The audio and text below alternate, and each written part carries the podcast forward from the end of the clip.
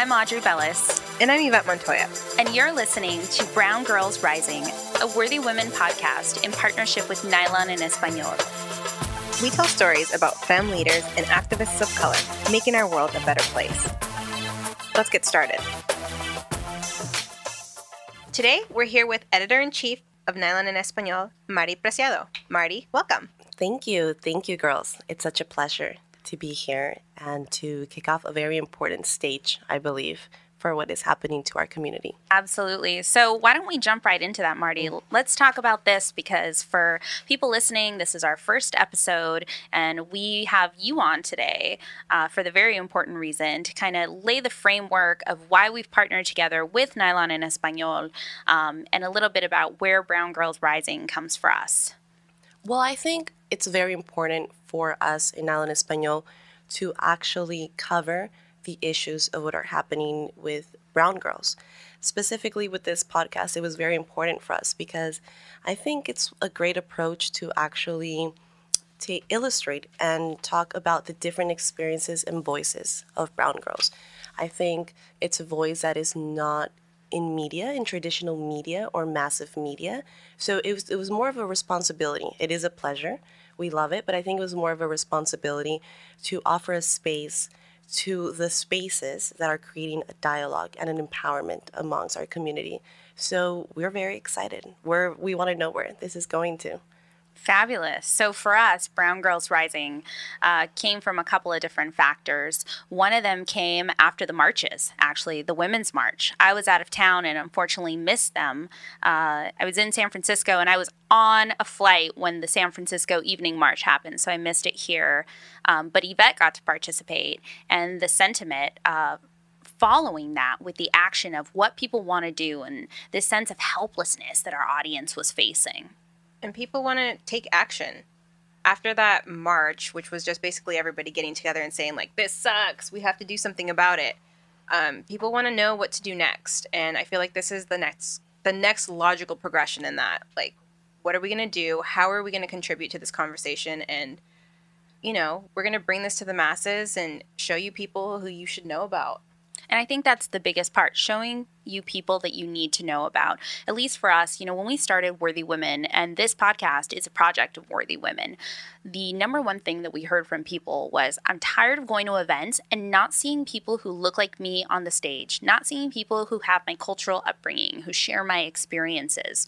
And so with Brown Girls Rising, we wanted to do two things. One, we wanted to showcase a spectrum of how people identify themselves as women of color. So all the shades of brown, so to speak. You know, we joke in the office, you know, if you're brown enough, you're too brown, not brown. And in our own experiences, um, but for our audience members, we said if you identify as a woman of color, we want to know you. And as us in the audience, because even Yvette and I, we're audience members, Right. We want to know from women who are making actual change that make our lives better and the communities around us better. And the media hasn't always done the best job of portraying that because let's face it, as marginalized groups, that's exactly where we fall in the margins. And I think also something very important to follow up on that, I think it's because traditional media hasn't covered the stories of, of women of color that you have to find the alternative spaces in order to cover these stories. Right. So I think this podcast is serving to the larger need and reach that m- much other media unfortunately is not doing. And also, I think going back to showcasing the different colors and shades by saying that, I think it's very important because when we talk about being a woman of color, it's very generalized. Like we all have the same voice and we all share the same experience, where so many of us have so many different experiences, history, background. And I think those are the stories that we're not tackling and that this platform is for people just to find out how many other women and how different we are amongst ourselves. Yeah, and I mean, p- to piggyback off of that, what was your experience? Well, I think it's very interesting because I I've always considered myself a deviant and an outcast in a way. I I grew up listening to punk music and I first arrived to like girl power thanks to the Spice Girls, actually. Yeah. Without knowing that the Spice Girls was a movement created by Riot Grrrl here in the United States. So I I was listening to punk music. I I had blue hair. I I felt rebellious until I understood that where I was hanging out there was no woman. No woman, period. So now then I realized there's no woman of color because it's a space that is very dominant with um non like I mean more white people, right? So I start believing in where are more women of color in different spaces that we have. So I think that was my first approach when when I started and I believe that you never know you're weird or the other until you're in a position where you realize that you're facing discrimination or that you're facing racism because I think growing up you're so naive and I think even though you do become affected by institutionalized discrimination or racism, you're not aware of it until somebody tells you this is not right.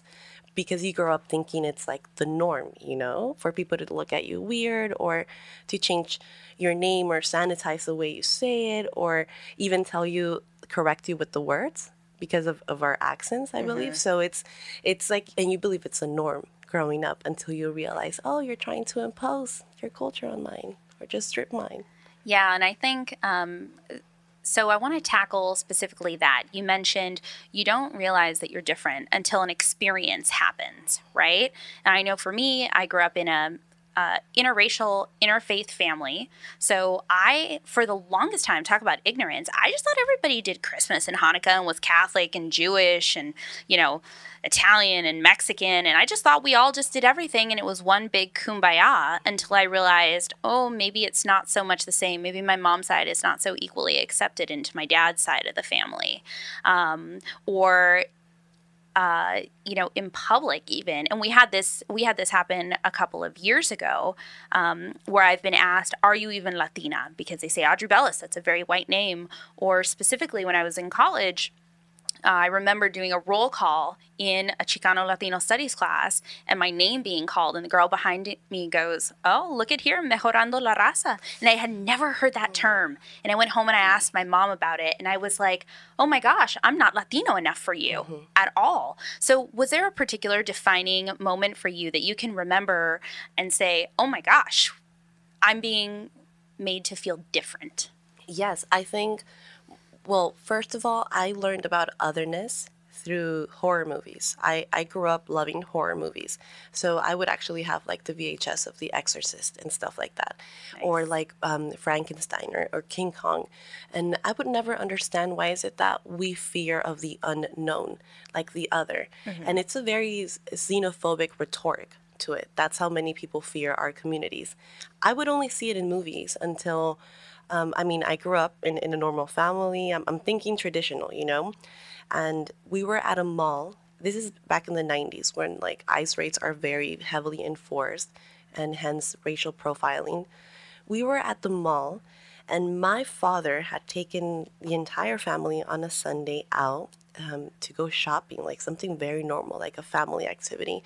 And I'm probably eight or nine years old. And there was an ICE raid, a checkpoint, and my father is an American citizen, and he is very dark.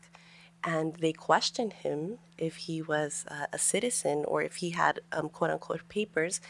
He resisted because he knew it's my father. He resisted and um, he got handcuffed in front of me. Mm. And I didn't understand what was happening because I'm like, wait, my father is a US citizen what, what why like why is he being handcuffed and questioned and that's where i got my first notion of oh wait you just saw the color the color of the skin of my father. You heard his accent. And because of the heavily enforced ICE raids in, in the 90s my my father was actually like a, a victim of that you know? So that's where i understood like okay this is not normal. So every like what I knew for the first 10 years of my life was just like more of a naiveness. So that experience really really um, stayed with me. And I always remember that moment, and it really just empowers me to learn about, imagine all the people suffering and going through that. Which must feel uh, very familiar with what's recently happened uh, with the ban, with the immigrant ban that we're facing under our new presidency. Which is terrible, by the way. I think oh, it, it, it, it piggybacks to the xenophobic rhetoric where we're afraid of the unknown, so we don't want it near us. So I wanted to ask you, how have those inequalities that you've noticed or that you noticed as a child and you know are obviously more aware of now as an adult um, how have those impacted your work and your life and rising up as a woman of color coming into Nylon en Espanol?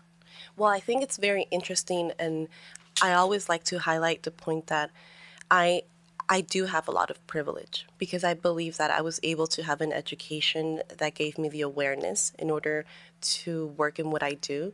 And not everybody has that accessibility. And that's where I realized that there's a huge stratification when it means to resources and power. So after that incident, I actually wanted to become a lawyer. That was like my dream of like my entire life. I went to school for law, political science. I I it's like it, that was my goal until I realized that I wanted to make a change through culture and not through the law. I wanted to make a change through the everyday instance and, and lives of people through music, to li- through literature, through entertainment, and try to find the representation of people of our community into the spaces that are needed. So I do believe that I'm a product of everything around me that happened and how I was able to take those instances and make them into positivity but I also am aware that's a privilege though, because not many people have the privilege to turn that into something positive, you know? We do have many people in our community that are, are living in fear, especially now, and who don't even have the resources to apply probably for scholarships or financial aid. And I'm very lucky enough that I was able to have that, but I'm trying to use that in order to bring it back to the community and see how we can grow together. One of the things you really touch on there in the community is you have to understand who the community is mm-hmm. so that you can give them what they need. Mm-hmm. How has that changed, uh, or has it changed the way that you view yourself as a leader? Um, you know, I'll give you an example. When with Worthy Women, after the election, we had community members turn to me and say, "Audrey, what are you going to do about it?" And I stopped and I said, "Oh, oh, you." you think I'm going to do about something about it. I mean, I am for me, but I didn't realize that people were turning and saying, you know, looking at me in that position and for yourself in charge of such a large publication with how do you identify who that audience is, what they need, and how has it changed the way that you guide them? I think going on on that, I think is very interesting. After the um, elections and the result, immediately, not even drying my tears, the next morning we had an email with many colleagues asking us, "What are we going to do?" So how does the, the resistance look like? And I'm like, oh my God, we're organizing in less than 24 hours. So for me, it was very empowering. And many of us are finding a way on how to do it specifically with Nylon Espanol. We are showcasing different stories and different voices of different women in order for people to know that they're not alone and to actually really break that that wall of xenophobic and that wall of nativism in this country. So we're really working towards creating spaces of encouragement for women. And that's what we want to do. And also for our community. And I think it's very important that in Nylon Espanol, we like our feminism lays in being intersectional feminism. Yeah. We believe across the board of women, across the colors, and across also the cultures we, we can't speak about Latinas without not speaking about Afro Latinas, and we can't speak about womanhood without speaking about our, our queer community as well. So I think in order for us to do the right, we know how, we need to be aware on how to do it. And I think many cultural leaders, or in my case, like opinion makers, we have to check ourselves sometimes on what we're doing if it's actually an inclusive matter. Yeah, representation is really important because me, I'm of mixed Latin heritage, so I never felt fully Mexican enough. And um, I never saw South America or anything from South America really represented in Latino media. It's always very heavily Mexican and very heavily white Mexican, which was always an issue for me, which was why I always say, like, the first time I saw Selena was the first time, like, I kind of saw myself on screen. And I think it's really admirable. And it's really our job at this point to make sure that there's representation so that other people don't have to feel that way. And it's like great that we can all kind of identify with that and commiserate and be like, you know what, let's not do that to the next generation. I also like uh, the point that Nylon is taking in highlighting these stories. You know, we talk about this at Worthy Women a lot. We often tell people do what you can with what you have where you're at. And a lot of the stories that you're highlighting are women who are no different than the rest of us, right? They're women who are doing what they need to do using what they have, and how important it is that anyone can be the leader if you choose. And how you choose to rise up is your own personal decision, but you have the option and the ability to affect masses just by taking your own personal stance. Because I think we're also in a society where it's constantly looking up to role models without thinking that you can be one or be your own role model. Exactly. And I think that's a notion of um, I know I'm going to get very political, but that's very like colonization. You know, like looking up to like a god or like a deity and being like, "You're my all," and that's what I'm looking. Tell me what to do. Yes, when it's like, uh, well, y- your own self, your own, you're your own role model, and and you're the own example of of what you're doing. So I believe that I hope that with Brown Girls Rising, more girls will understand that it's in them, you know? I think these stories is for them to feed themselves on different stories and learn about more women. And it creates a community at the end of the day. Yeah. But you find the strength and the empowerment through the voices and the stories of other women in order for everyone to to rise together. And discovering your own autonomy. Mm-hmm. Like I feel like that's something that has just come about that women are like, hey, I can do this. I don't need anybody to tell me what to do, and I can make my own choices. And now, you know, with everything that's happening, those choices are slowly being taken away. And I really love this whole movement of all of these radical feminists standing up and saying, you know what, we're going to do something about this.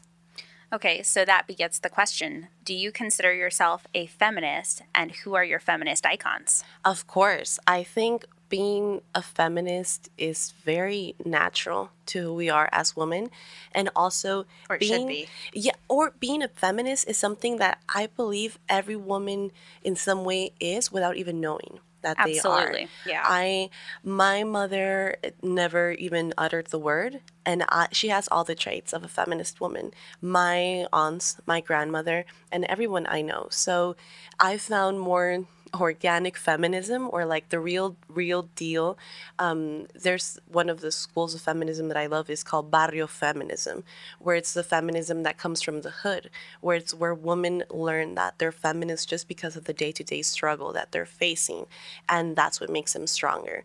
So yes i have a lot of feminist icons i think for my personal life from my own family I, I consider them to be my feminist icons. And all of my other feminist icons come from pop culture and literature. Like my favorite writers, from Mayra Santos Febres, a very famous poet from Puerto Rico, all the way to Sylvia Plath, all the way to Joan Didion, to Selena. And I think Selena is very short to even, I think we always mention Selena. For us, it's like, you know, yeah. like that's like the big thing, but Selena is, is an artist that we can unpack to learn so much about her. I think there was so much requested um, by her by society. So we she's probably like up there you know? And so many other feminists. Joan didion for me is one of the writers that created narrative journalism and i i love how she spoke about society without judging society just trying to illustrate society. So yeah, feminism is a very long conversation that we can just but it's a good one. On. Yes, a very necessary one, and also to let people know that even though they might not use the word in their everyday, they do have instances and examples of what makes them a feminist. I love watching people kind of come to terms with and discover their own version of feminism because I feel like maybe one of the things that kind of off off puts people to feminism is the definitions of it. You're like, oh well, I shave my legs and I don't want to be ugly and I don't hate men. And it's like these are all things that have been constructed to kind of take us away from it. Mm-hmm. And then also there's people who are like hardcore enforcing certain types of feminism, which I really don't appreciate because everyone has their own relationship with it. Exactly. Like I think that was one of my m- uh, ideas with the free the nipple movement. Mm. I, I feel that I come from a very traditional family and a country in Mexico where people they align to their cultural standards and I'm no one to tell them that they're wrong for like using a bra, you know? Right. so I think like we also have to understand the story and the context of every woman. Not every woman feels liberated by showing their nipples and we should be fine with that. And if there's women who do then they have their own story story. So I think it's an entire universe of feminism. So there's a lot to it. I'm excited to get people here and talk to them about their feminism. Mm-hmm. I feel like hashtag my feminism. Mm-hmm. Everyone has their own feminism. Like, what is yours? Oh, absolutely. I had to come into mine. I used to be so uncomfortable when people would call me feminist. And like you said, Yvette, I think a lot of that came from media portrayals um, and personal experiences, right? The self proclaimed feminists that I knew absolutely were man haters. Mm-hmm. And they absolutely would tell me, you're not a feminist or you're not feminist enough because of how you are, the way you look. You're too prissy, you're too girly, you're too many things. You're, you mm. know, setting us backwards when you're right. It really um, like anything, it falls on a spectrum, and no matter what you have, there will always be extremists. I yep. don't care what it is, there are always extremists. No, and I think what you're saying about feminism also lies on, on being Latina. When people will tell you, like, it's because you're not Latina enough, or you're not brown enough, or you're too white enough. You know, it's like you're yeah. always trying to identify to the needs of other people. And I think that was a struggle for me that I recently was able to actually, like, just take off because I felt that I always had to accommodate to the needs of others. Like, oh, am I Latina for you? Am I white for you? Like, yeah. now I'm myself. So without, I don't have to apologize to anyone. And I, I had to come to terms with myself and realize that when we're trying to identify ourselves, I think we're just trying to identify ourselves to other people instead of looking to, to ourselves in the mirror and be like, okay, what are you and what do you feel for yourself? but I think it's you come to terms. So I accept my feminism and I accept how Latina and brown I am, but that's my own conversation and other people have have theirs. I love that you use the word unapologetic because we use that a lot in Worthy Women and we yeah. say it's the mm-hmm. movement mm-hmm. for women who are unapologetic about who they are in the world. And as a female founder, as a Latina, as a woman of color, you have to show up and be unapologetic because the minute that you are apologetic, you're now shrinking to fit somebody else's construct and believing that you're truly not worthy enough as you are. No, totally. And I think like these are the platforms where women will listen to these conversations because I think you're understanding feminism to what it's been, you know, like delivered to you to so many platforms that this is finding a platform for people to understand oh, I didn't know there was that type of feminism, or I didn't know you could still be Latina and be Jewish, or I didn't know you could still be Latina and listen to punk music, or I didn't know you can be Latina and have like a white last name. You know, it's like one of those things where I believe people will will be able to come out of the shadows because I think the three of us probably there was an instance in our lives when we would have been shy to say who we are now, you know, maybe because we're like so mm-hmm. confident now. But it was a whole process to get where we are now. Oh hell yeah. Yeah. It's hard. Yeah. It's I, hard I, would love to say that I was born out of my mother's womb just being so confident. I know. No. I want to say I was born out of my mother's womb just like feminism. Oh yeah. But that's not true. Do you I remember the first word you said feminism? Like the first day you said it or the instance? I was in the eighth grade when I decided that I was a feminism. A feminism. You were a feminism. You were the universe. I was the feminism in eighth grade. But like I I was like I'm not gonna wear a bra, and like oh, yeah. I took it to that oh. like white '60s feminism yeah, because third my, wave. Yeah, my teachers were uh, that mm-hmm. they had come from that, so they were teaching us this white version of feminism where mm-hmm. they were burning bras and they were out in the streets and they were just like you know, not shaving their armpits. And I was like, I wasn't on board for that yet, but I was like, I'm not going to wear a bra because that's the man holding me back. And now looking back, I'm kind of like, maybe I wasn't doing it right.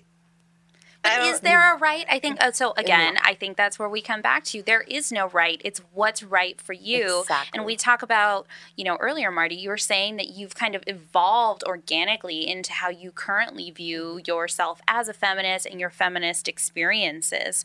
Um, it morphs. It's something that's always adjusting because the society that we live in is always adjusting around that. And I think again, we have to remove the shame around what that means for of people course. and this idea of I'm not doing it right. Because if you do, then you're automatically saying, well, then you're doing it wrong, which well, means you're I was wrong. not doing it right because feminism isn't just not wearing a bra. Mm-hmm. so I was like, eight, I didn't even have boobs, and I was like, mm. I'm free. Yeah, I'm not gonna marry, and yeah. it's so bad. I'm freeing yeah. myself from the shackles. Yeah. No, but also that had to do a lot with like the relationships that I saw. So like I saw my grandmothers, both of my grandmothers, like kind of unhappily married to these men who kind of didn't understand them, mm-hmm. and like they needed feminism. Mm-hmm. Like, yeah. but you know, it was a time when it was like the 30s. Like, mm-hmm. she didn't have an option, mm-hmm. and I I saw them as an example of something that I didn't want to become. And that was my biggest like relationship with feminism was like I'm not going to let a man define me and I'm not going to find myself in a situation like that where I can't take care of myself. And that was my introduction to feminism. And I'm so glad that that you mentioned about the feminism that we usually learn in school. I mean, I don't know if kids in school, like I don't know how's the high school agenda nowadays, but it, it was not great. It was very third wave oriented. You know, it was Susan Susan B. Anthony feminism Very without much so, realizing right. that that was the times when white women were marching for their rights, while uh, women of color were their domesticas at home, taking care of their children. Right? And they really weren't invited to that No. conversation. They were like, No. You know, rights for white women, but like you guys, mm, maybe not so much. So it's it's very interesting also to to tell ourselves that it's right to unlearn the process that we have been taught through so many years in order to relearn like a new process in ourselves. And unfortunately, it's not going to be in mainstream agendas. So it's going to be through platforms of self-education and community education. The biggest part of our education is uneducating of ourselves. Of course. So, speaking of uneducating ourselves, uh, watching the media today and the climate that we're living in, I don't know about you, but we're hearing it from our audience and we feel it in our office personally. It's depressing. It's hard to Mm. turn on Facebook, especially when we do a lot of social media. and you know, I joke with Yvette. I tell her you can't you can't turn on Facebook anymore today. I no more can't. Facebook because it brings the mood down. Because I'm just sitting there like, what? Yes. it does. It He creates did what? it's a hyper vigilance and it breeds fear and fear begets more fear so you have to literally unlearn these feelings of panic and not participate in group panic so how do you um, what do you do to stay positive and practice self-care because Of your course. job literally keeps you immersed in a political climate constantly your readership your social media how do you even begin to uh, stay calm and positive in the face of that I think I've never read the words breaking news with so much fear like I do now. It's a prologue to the scary like stories, like breaking news, now what? You know, it's like and I do live in constant fear, starting with the notifications on my iPhone. They're like immediate, you know, like they give you the day to day of what's happening. Um Which is But- terrifying. but other than than President Trump, I think his cabinet, his policies, the people that support him, his sympathizers, that's all that really scares me, everything around it. And I think the fact that for him to be able to release so much hate, xenophobia into our community and for people to point out to us and and immediately hate us or think something about us. The other day i was in a conversation and someone told me but marty you're you're documented. You have your papers. You have nothing to worry about. You're not a criminal. And that's the dialogue and discourse i'm, I'm listening to. Many people are like but you have nothing to fear. The thing is that we do. When someone when there's a retort going around about our community facing um, is, is going to be facing discrimination based on what we look like based on our language based on our color. And for many based on their religion that is a persecution of who we are. And i think fearing for your neighbor or fearing for the person is fearing for yourself. It's it's a tearing apart of, of our culture. If one person is unfree, none of us are free. of course. And it's that, you know, it's that poem of like, I didn't stand up when they came for them. And then Mm-hmm. And they when they came for for me. me, there was no one to stand up for me. And I remember I was obsessed with the Holocaust when I was young and seeing things like that and being like, oh, you know, if that were to happen now, I would never allow that to happen. I would stand up and I would say something and I would be that person hiding Well, Jews in the my time. Yeah, and now is the time. Now Now is the is call time. to everybody who's who said never again. And it's happening here and now and we all need to do something about it and we need to be responsible. of course and i think that the the mobilization and of our communities and how we are organizing i believe my responsibility is through education education is the strong platform and one of the strongest roads in order to get our community aware and to get them with the instruments, the tools, and the resources that they need in order to understand. And when I mean community, I don't mean like us versus them. We're like, I'm teaching my community. It's all together. It's all of us together teaching each other what we need to do. And I think mobilization is going to come through the adequate education that we receive. Marty, it's been great having you. Where can people find you? People can find me in their hearts. Oh, absolutely. Same. right? Um, across social media. Marty Preciado. All social media. Thank you so much. All right, Thank this you. has been Brown Girls Rising. This episode of Brown Girls Rising was brought to you by Nylon en Espanol and recorded at Maker City, LA, in sunny downtown Los Angeles. We hope it's inspired you. If you want to hear more, the uncut audio recording can be found at browngirlsrising.com. To connect with us online, you can find me at Yvette Dorama. That's D O R A M A. And you can find me at Audrey Bellis. Follow us on Instagram, Facebook, and Twitter at Worthy Women LLC and at Brown Girls Rising for future episodes. Until next time. Bye.